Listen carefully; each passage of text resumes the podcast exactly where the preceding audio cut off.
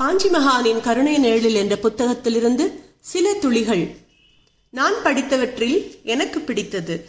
திருச்சியில் ஒரு பக்தர் புகைப்படக்காரர் சிறிய ஸ்டுடியோ வைத்திருந்தார். வீட்டு பூஜை அறையில் காஞ்சி மகானின் படம் பிரதானமாக இருக்கும். தினமும் காலையில் எழுந்து குளித்த பிறகு ஏதாவது ஒரு நெய்வேத்தியத்தை மகா பெரியவர் முன் வைத்து வணங்கிவிட்டுத்தான் தன் வேலையை ஆரம்பிப்பார். பெரியவாளின் நாமத்தை அவரது உதடுகள் உச்சரித்துக் கொண்டே இருக்கும். ஒரு தடவை பெரியவா ஆந்திர மாநிலத்தில் உள்ள கர்னூலுக்கு விஜயம் செய்திருந்தார். அதுவோ உஷ்ண பிரதேசம். வெயில் கடுமையாக கொளுத்திக் கொண்டிருந்தது. திருச்சியில் இருந்து இந்த புகைப்பட கலைஞருக்கு பெரியவாளை தரிசிக்க வேண்டும் என்ற மனதில் ஆசை வந்தது. அன்று காலை ரயிலில் புறப்படும் முன் வழக்கம் போல பெரியவா படத்துக்கு முன்னால் நைவேத்தியமாக சூடான பாலை ஒரு டம்ளரில் ஊற்றி வைத்துவிட்டு போனார். கர்னூலில் அளவுக்கு அதிகமாக பக்தர் கூட்டம். எங்கு திரும்பினாலும் மக்கள் வெள்ளம். நமது புடை புகைப்பட நிபுணர் எந்த பக்கமும் உள்ளே செல்ல முடியவில்லை.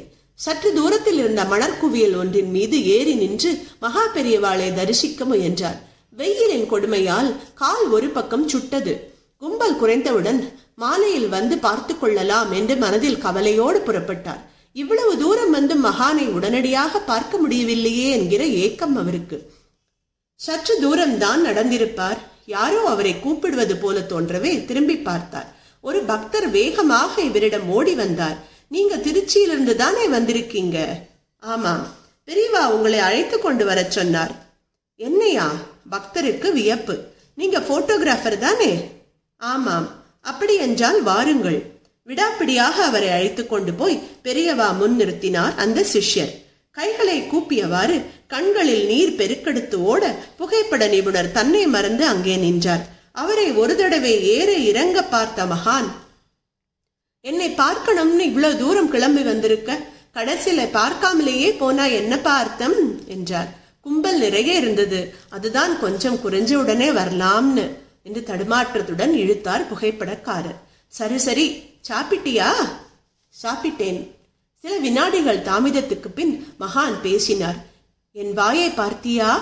நாக்கை வெளியே நீட்டுகிறார். சூடுபட்டது போல சிவந்திருக்கிறது. பிறகு கேட்டார் உதடெல்லாம் கூட புண்ணாகிவிட்டது. ஏன் தெரியுமா? புகைப்பட நிபுணருக்கு புரியவில்லை. நீ பாலை சூடாக வச்சுட்டு கிளம்பி அவசர அவசரமாக வந்துட்ட இல்லையா? அதுதான் என்றார். திருச்சிக்காரருக்கு புறப்படும் பொழுது தான் வைத்த படையெல்லாம் அப்பொழுதுதான் நினைவுக்கு வந்தது. சாஷ்டாங்கமாக மகானின் திருவடிகளிலே விழுந்து மகாபிரபு என்னை மன்னியுங்கள் என்று கதறினார். எந்த அளவுக்கு பக்தி இருந்திருந்தால் மகாபிரபு அந்த பக்தரின் பாலை ருசித்திருப்பார் என்பதை சற்றே எண்ணி பாருங்கள். இது சாத்வீகமான பக்தி.